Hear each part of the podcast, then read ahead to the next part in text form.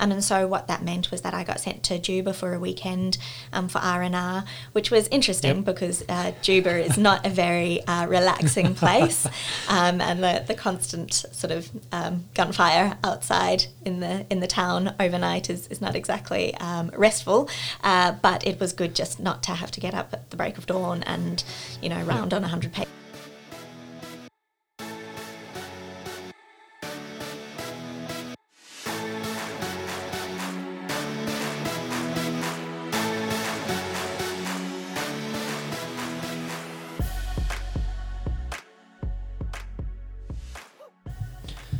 Hello, everyone. Welcome back to the podcast. This week I've got a um, guest, um, Dr. Andy Atkinson. She's a um, O&G trainee here at uh, King Edward.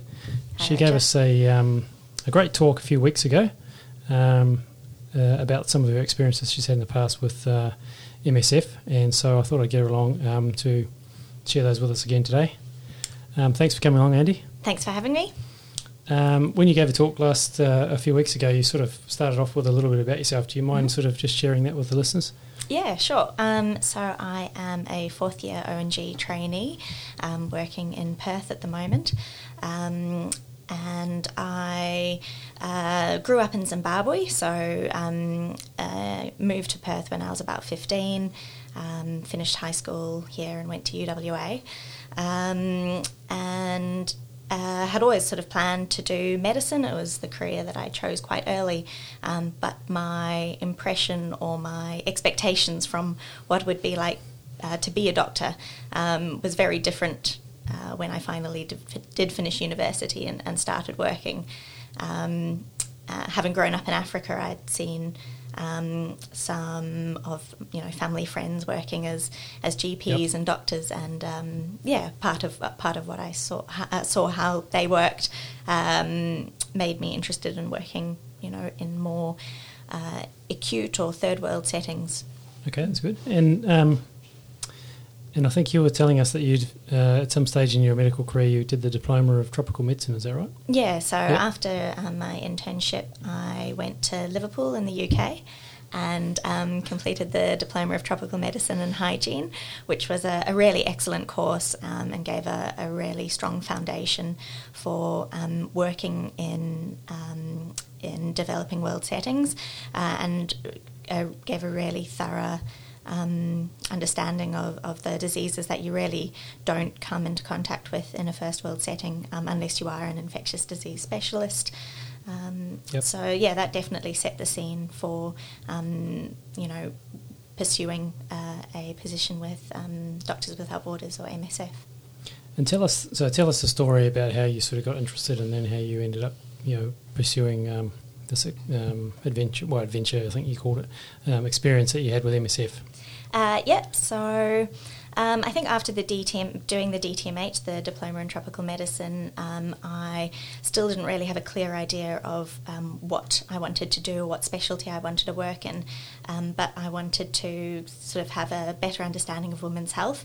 I came to realise that um, part of my ma- value to um, an organisation like MSF would be that as a female, female patients might be co- more comfortable coming to see me, and so I um, did a advanced diploma in O&G at um, King Edward Hospital. Um, and having completed that, I really felt like I had some useful skills for, for working overseas. Um, I don't know why I chose MSF initially, but um, after sort of reading more about the organisation and the principles under which they um, operate, uh, I definitely felt like it was the best sort of fit um, for what I wanted to achieve, which really was an experience and, um, you know, pushing myself to uh, work outside of my comfort zone um, more than any sort of altruistic um, intentions, I guess. And so, for the listeners, I'm sure we'll be really interested to know sort of what's the process involved. You know, how do they recruit people? What are Mm-hmm. they? How do they assess people and train them? And you know, what's what? How does that all Yeah. work? Um, so I think there's a little bit of a sort of misconception that um, MSF only um, hires uh, specialists, um, and of course, you know, once someone has completed their specialty training, they do have um, a more uh, a set of skills that's um, harder to come by.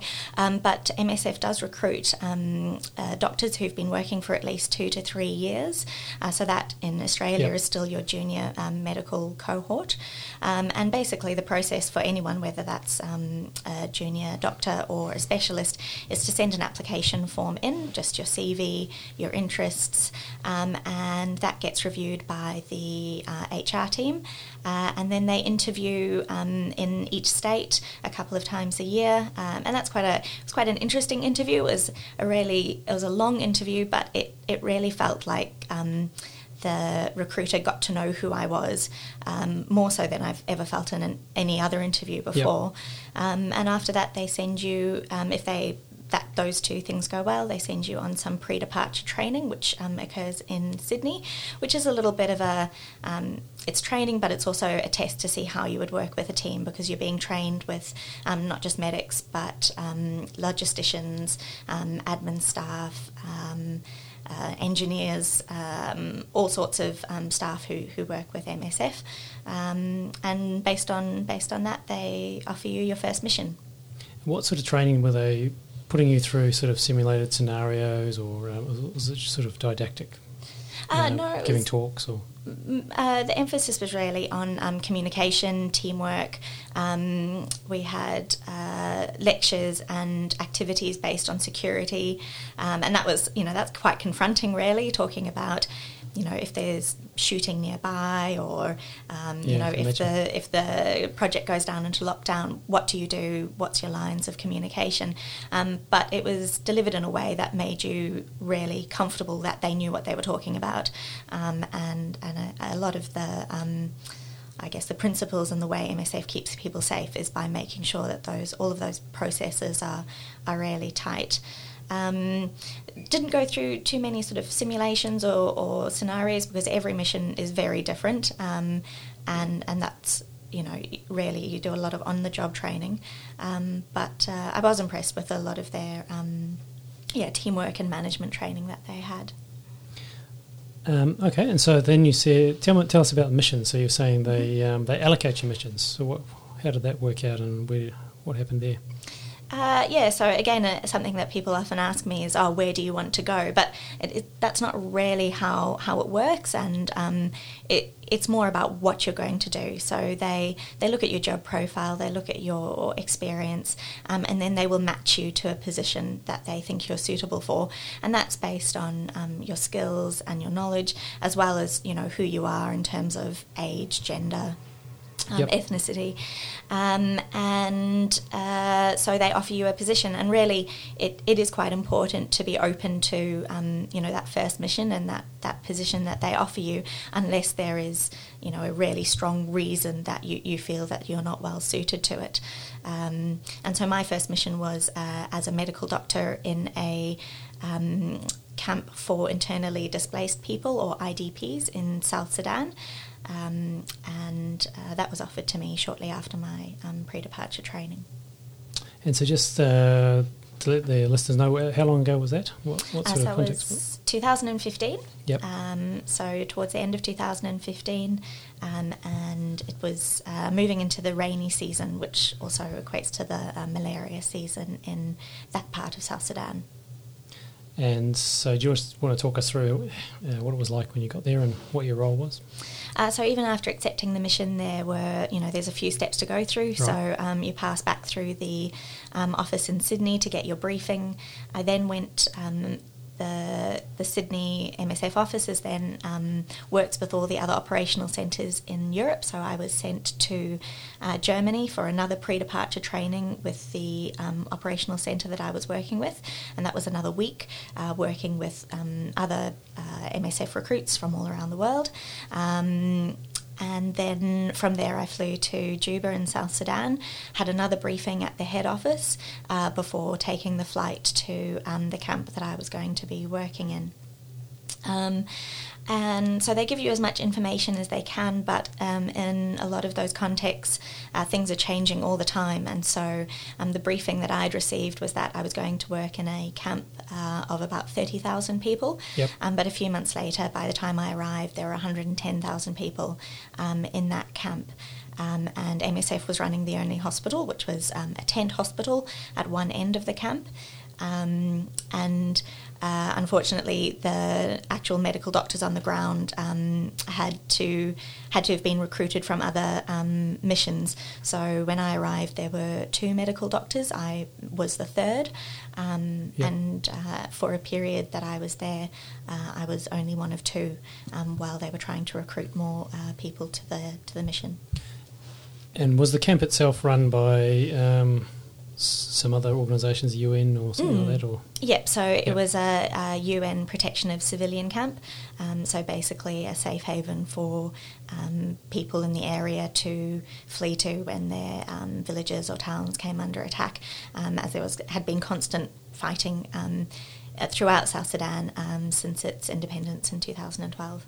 And so was the camp itself fairly secure? Was there um, people, you know, peacekeepers or some sort of security? Uh, yeah, so there were peacekeepers um, guarding the camp, um, uh, uh, but our sort of our compound itself, um, uh, MSF has a has a no guns policy, so um, there's no security guards. Uh, with uh, with arms per se uh, guarding us, uh, we're just there on the understanding that um, we are wanted and needed um, and and protected uh, based on based on that. Yep. Okay. All right. Tell us some of your experiences. I'm sure there was a it was pretty challenging. Mm, yeah, it was um, very confronting in the beginning. Um, so, just from a living perspective, you sort of living living in a tent um, uh, with a sort of limited access to um, sort of uh, amenities. Um, so there were about 40 of us at one stage uh, staying in the compound um, with a cup, about two or three drop toilets to, to work between us. uh, so that got that got uh, pretty busy in the mornings. Um, but the the work was so busy that a lot of that falls away um, in terms of um, concerns or, or things Yeah. that bother you once once you're once you're busy and you're working. Um, so my role uh, was really to um, manage the inpatients um, in the hospital, um, to decide um, who needed to be uh, to stay in the hospital, who needed treatment, and who could go home.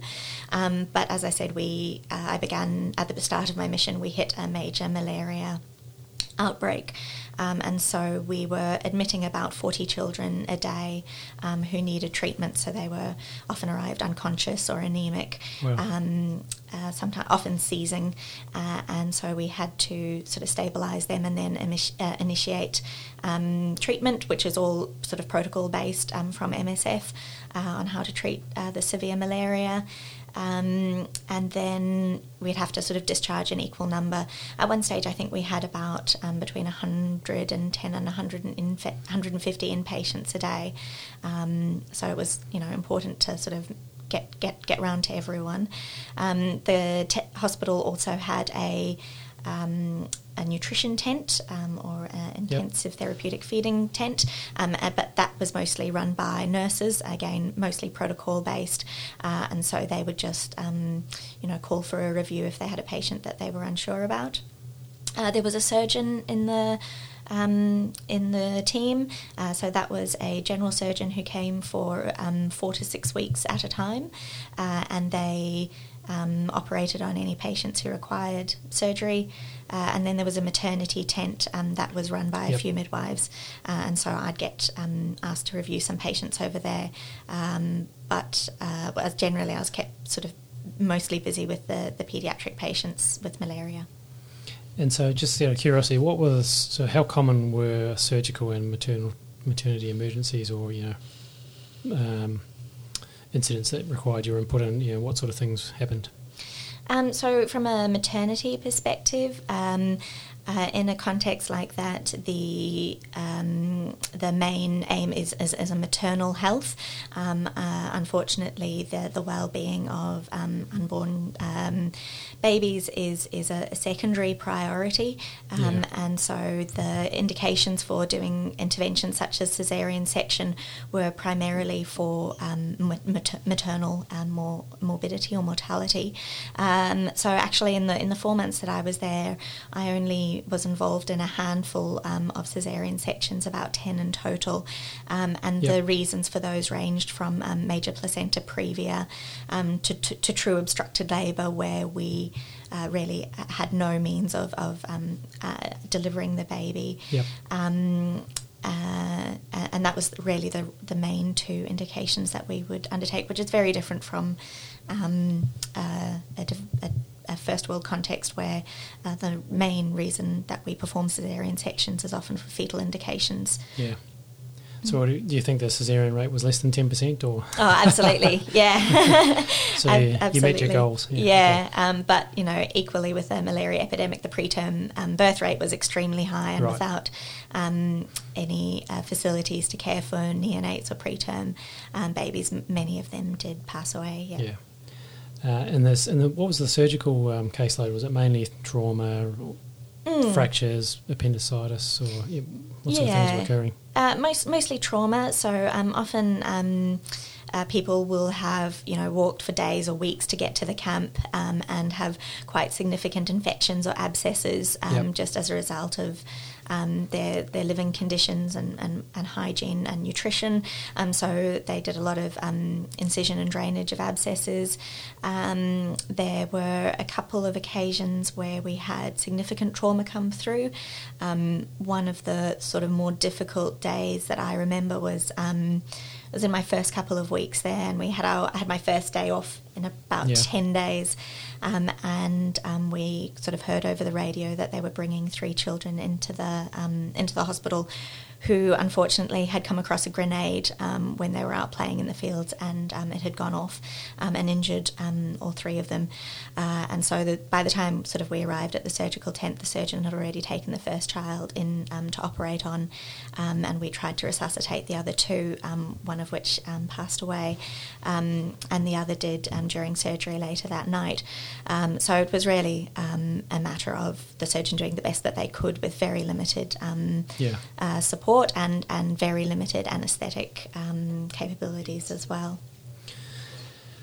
All right. Uh, so, what what are the sort of um, other experiences you want to share with us from South Sudan? You, you, I know you talked about burnout and um, security and a few Mm. other things. Yeah. Um, I guess the burnout was an interesting one. Uh, it it was really hard to. Uh, it was one of those times in your life where someone else really had to approach me to say, "Look, I know you're working really hard. You're doing the best you can, but it gets to that point where." Um, you're, you're, shortly you're not going to be able to work properly if you don't take a break. Um, and that was quite difficult to hear. And I remember being quite angry at Yeah. the time because there wasn't really a great contingency plan for someone else to be covering the work that I was doing. Um, but, you know, i- in, in those situations, they, they, they make do and they find a way to, to cover the work. Now, who was Um, that said that to you? Was it one of their team? yeah, Yeah. so um, there's there's a, a, a line management, um, and so uh, my um, direct line manager was was the medical team leader, um, and and their role was mostly administrative and keeping keeping everything running, but also looking out for the um, the well being of the staff, um, and so what that meant was that I got sent to Juba for a weekend um, for R and R, which was interesting Yep. because uh, Juba is not a very uh, relaxing place, um, and the, the constant sort of um, gunfire outside in the in the town overnight is, is not exactly um, restful. Uh, but it was good just not to have to get up at the break of dawn and you know round on hundred patients and then. So, what um, did you stay just night. sleep in your hotel room? Yeah, mostly mostly slept, um, and you know it's it's strange. Even in, in completely war torn countries, you can still go out to a restaurant um, and have a meal and um, go and pay to use a hotel's pool. So those uh, those kind of things are uh, still available when you need them. Yep. Um, but yeah, after that, I was I feel I was able to really go back and keep working at the level that I needed to for the last couple of months that I was there. Um, so that was a really interesting sort of personal learning experience. Yeah. And guess. so when you started your um, mission, though, it was a Mm. clear sort of period of time, so you knew when you were going to start and finish. Yeah, Is that right? exactly. Uh, so my mission was a four plus two, so four months um, definite. Uh, four months um, locked in, and then two months of possible sort of extension. Yep. Um, but after the four months, um, with the amount of work that I'd done, um, they sort of didn't really ask me to stay on for two months, and they'd managed to recruit um, three more doctors to the project. Uh, so when I, I left, it was well, uh, much more staff than when I had begun, Yep. and that you know made me feel really comfortable about going. And where did the rest of the members of the team come from? Which parts of the world mainly? Hmm, um, so um, the majority of our nursing staff um, were from uh, Kenya and Ethiopia. Yep. Um, and so they are often um, nurses who've worked with MSF for many years.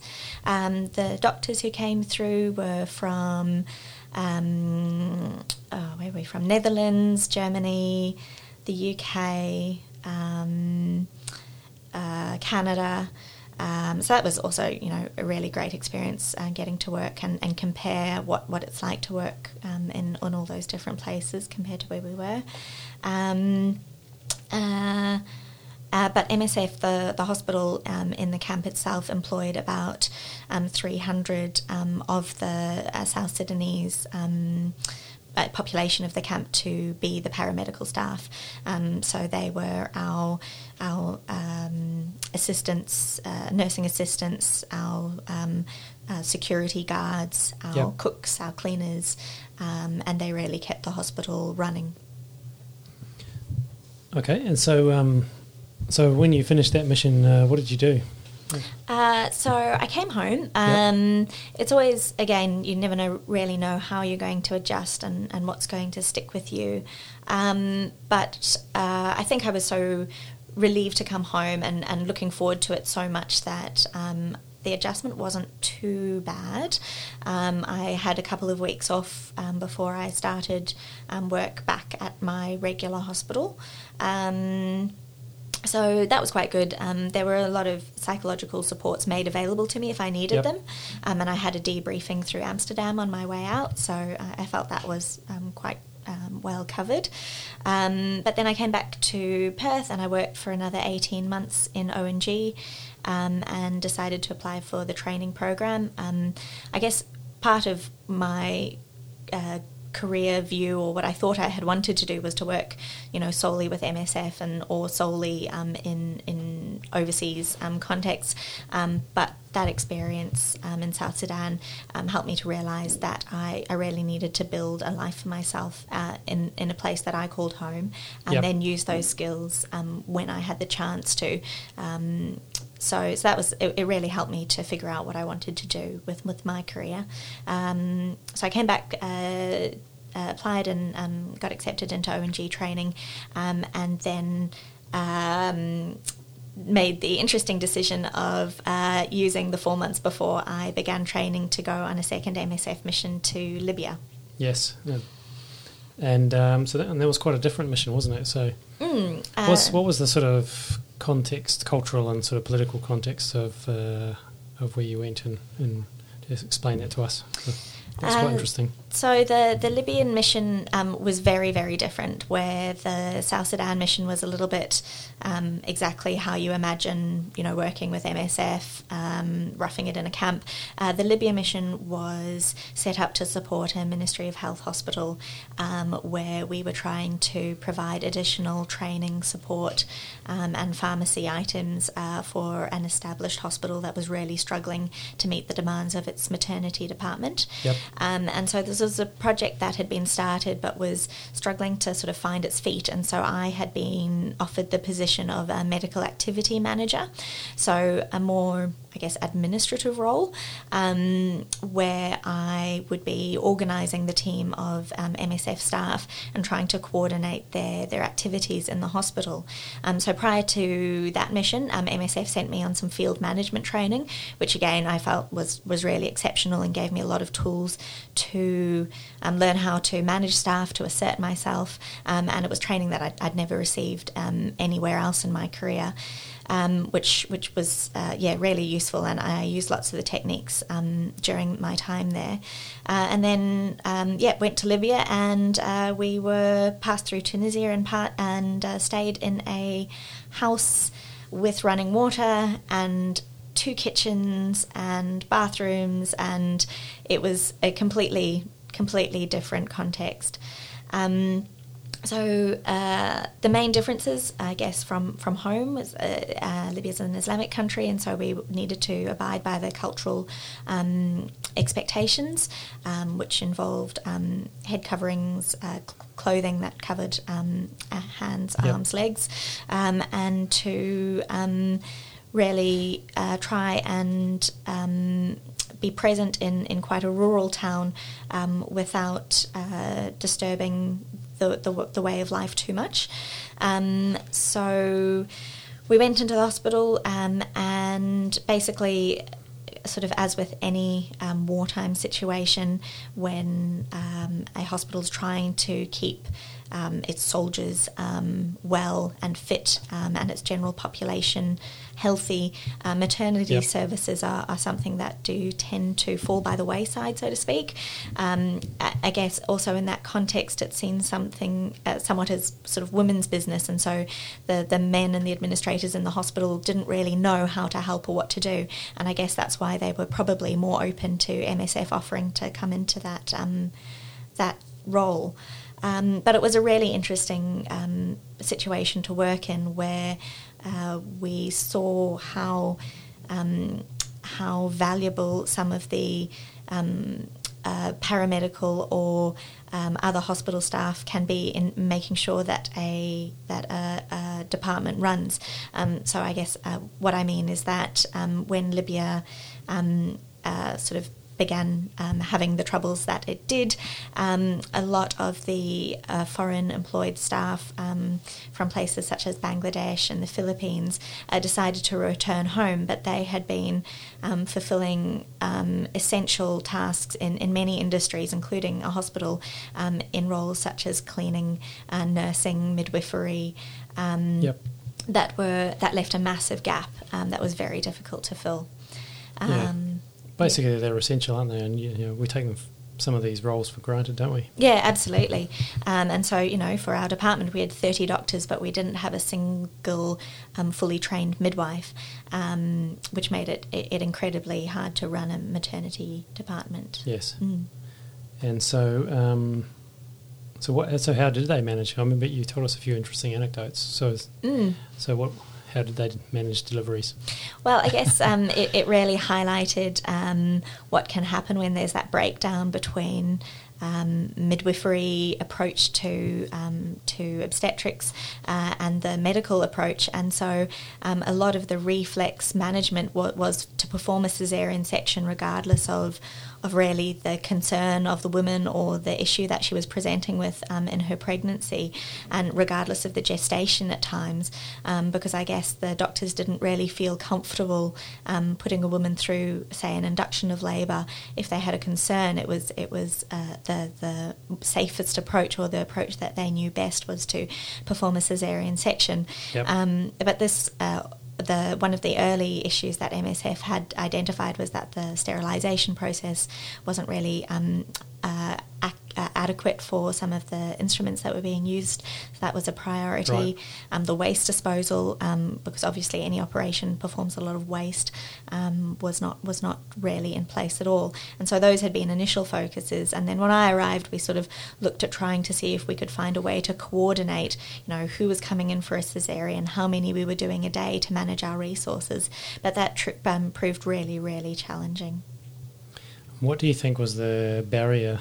Was it sort of was there some cultural ones between you and the established medical Yeah. staff or um, I think so, and and very understandable barriers. Um, you know, we were um, foreign people coming to quite a rural area, um, trying to impose some ideas about how to do things when really, um, you know, the department was run by trained doctors who had been there for a long time, and I guess possibly they hadn't seen the the gradual um, sort of uh, deterioration in, in, in, the service because because it had been so gradual. But to us, it came across as quite quite shocking. Um, but it also really made me reflect on how you know we might. Um, respond in a first world in, in an Australian context um, if uh, suddenly um, you know a key part of our infrastructure was taken away from us and then people came to us uh, from you know Dubai and started to sort of impose their ideas of, of how you run a hospital or a department yep. um, and it's very understandable that um, there was a clash in, in, in our expectations there. Um, now, you alluded to in your talk, uh, or, might have actually been an email, something to do with a something happened at the local rubbish tip, or mm, so what, what, was that? I've, I've, been curious ever since you said that to was find out what that was. Yeah, that was really uh, an interesting part of the project, and again, an example of sort of the weird and wonderful things that you come to learn about or or, or be involved in um, when you do um, work uh, in, a, in a different context. Um, and so, as I mentioned, one of the early um, areas that they had identified that was lacking was waste disposal. Um, and so, there had been sort of various, um, various uh, processes that the hospital had been doing to try and manage their waste. Some of it was just putting all of the waste in a room and just leaving it there. Um, and so we. So it's a bit like compost. Yeah. If you leave yeah. it long enough, it'll eventually don't, itself out. Just don't open the door. um, and so we, what MSF had been starting to develop, um, build and develop was a, a, portable incinerator that they hope to be able to use um, in different um, projects. Uh, and so this was an incinerator that basically could all be um, shipped in one shipping container and then assembled on site. But again, I guess because of that um, mistrust, perhaps, or, or misunderstanding, um, the hospital didn't feel comfortable having the incinerator um, placed on the hospital grounds. Um, right. You know, they had concerns about how the community would feel about this and what the, the, the products or, or, gases produced by the incinerator would be. Sort of the irony being that the hospital itself did have an incinerator that didn't work, but had worked, you know, for many years right. prior. Um, but anyway, the, the agreement, uh, the sort of solution that that they came up with was that the MSF's incinerator could be placed in the um, town uh, dump, um, which was a few kilometres out of town, um, and that's where waste could be transported to to be processed. Um, it was a little bit sort of frustrating afterwards when you know the incinerator was finally put together. We had a team come over to yep. um, build it and to um, get it working, teach local staff how to work it. And when they saw that the only sort of real product of it is um, is water vapor um, with minimal um, noxious gases, uh, nothing that would be of any concern um, in a in a suburban or, or, or a built up setting. Um, that they said, oh, why why have we put it here? And that whole sort of debate and discussion from many months prior had kind of been forgotten right. by that did time. Did they move it back or?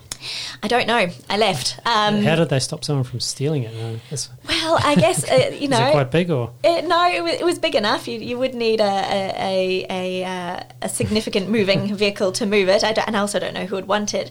Um, but the, the, the dump or the, the rubbish tip itself, um, although you could see it from the town, nobody would ever go there.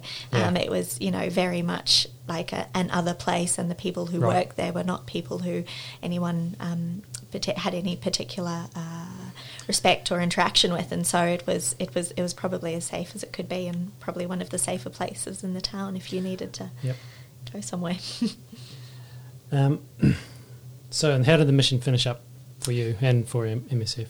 Uh, so at the end of my sort of mission and, and, and realizing that, um, you know, despite some of the practices or that we found it difficult to understand um, the, the way women were treated during a labour, um, the the decisions regarding cesarean section, things like that, the, the actual maternal mortality and morbidity was still remarkably low, which which does highlight um, that really some very basic principles are, are what keep the majority of Yep. people alive in terms of just cleanliness um, and um, access to to some medical um, assistance.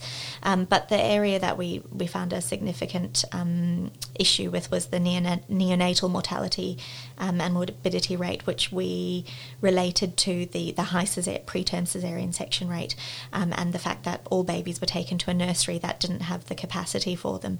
Um, and so, sort of realizing that um, made me realize that the, the the issues were a lot more, a lot bigger than perhaps one project or one team could address. Yep. Um, and so we um, we decided to to sort of reduce the project to um, provide um, medical uh, uh, products, so ph- um, pharmacy items.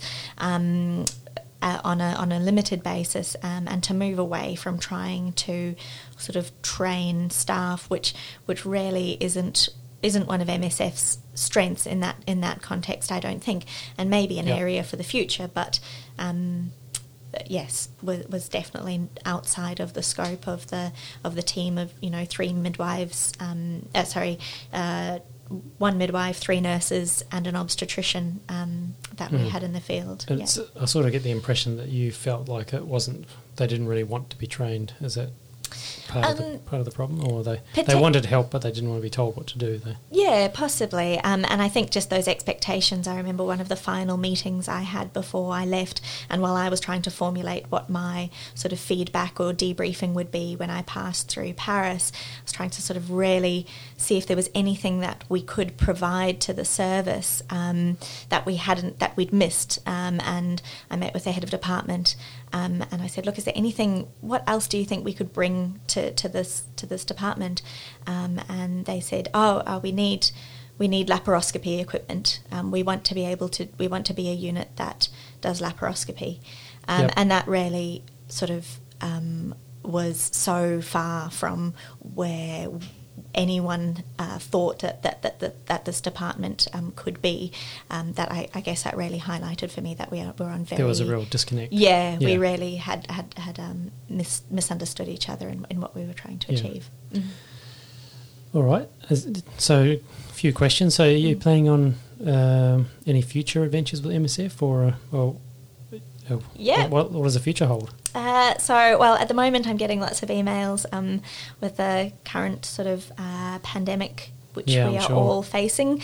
Um, naturally, uh, you know, organisations like that are, are suffering as well and are foreseeing um, problems in areas that may gain less attention um, than than the areas that are that are uh, in the media spotlight at the moment. Yeah, yeah. Um, so I'm receiving emails, you know, asking for um, interest in positions overseas, which you know are always tempting. Um, but I need to finish finish the year of work that I'm doing at the moment. But hopefully, uh, the idea of going away with MSF next year is, is definitely at the front of my mind, um, and it would be really interesting to see whether or not.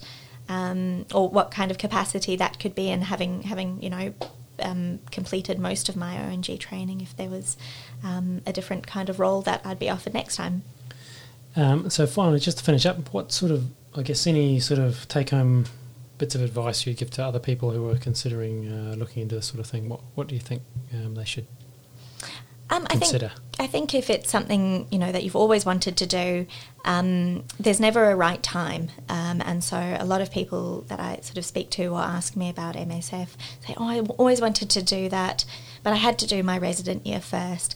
I think it's really important to to look at what you what you really want um, out of your career, um, and to to realise when you know the the spaces that you have and the flexibility that you have, which is o- often isn't off um, isn't apparent when you look at um, you know the path that's sometimes laid out for us.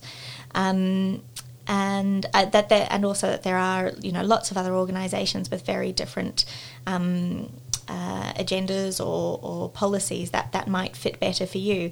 But for me, the um, the way that MSF works in terms of its um, impartiality and neutrality um, is is really um, something that appeals and and and it drew me to the organisation and, and why I'll continue to work with them. Okay. Uh, well, thanks a lot for coming and sharing your experiences. It's been very fascinating, and you know, um, inspired a lot of us to be a bit more adventurous and maybe a bit more altruistic. And uh, we'll definitely look forward to hearing uh, Part you two. share some tales from any future adventures if you do have any. So thanks No again for sharing. That's all right. Thanks, Cheers. Roger. Cheers.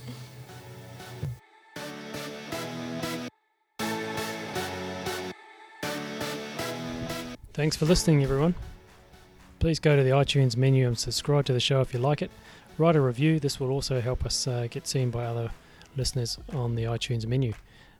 If you're also interested, please go to our website at www.obsangynecritcare.org where there'll be lots of show notes and links to uh, interesting videos related to the topic that you've just listened to. See you again next time.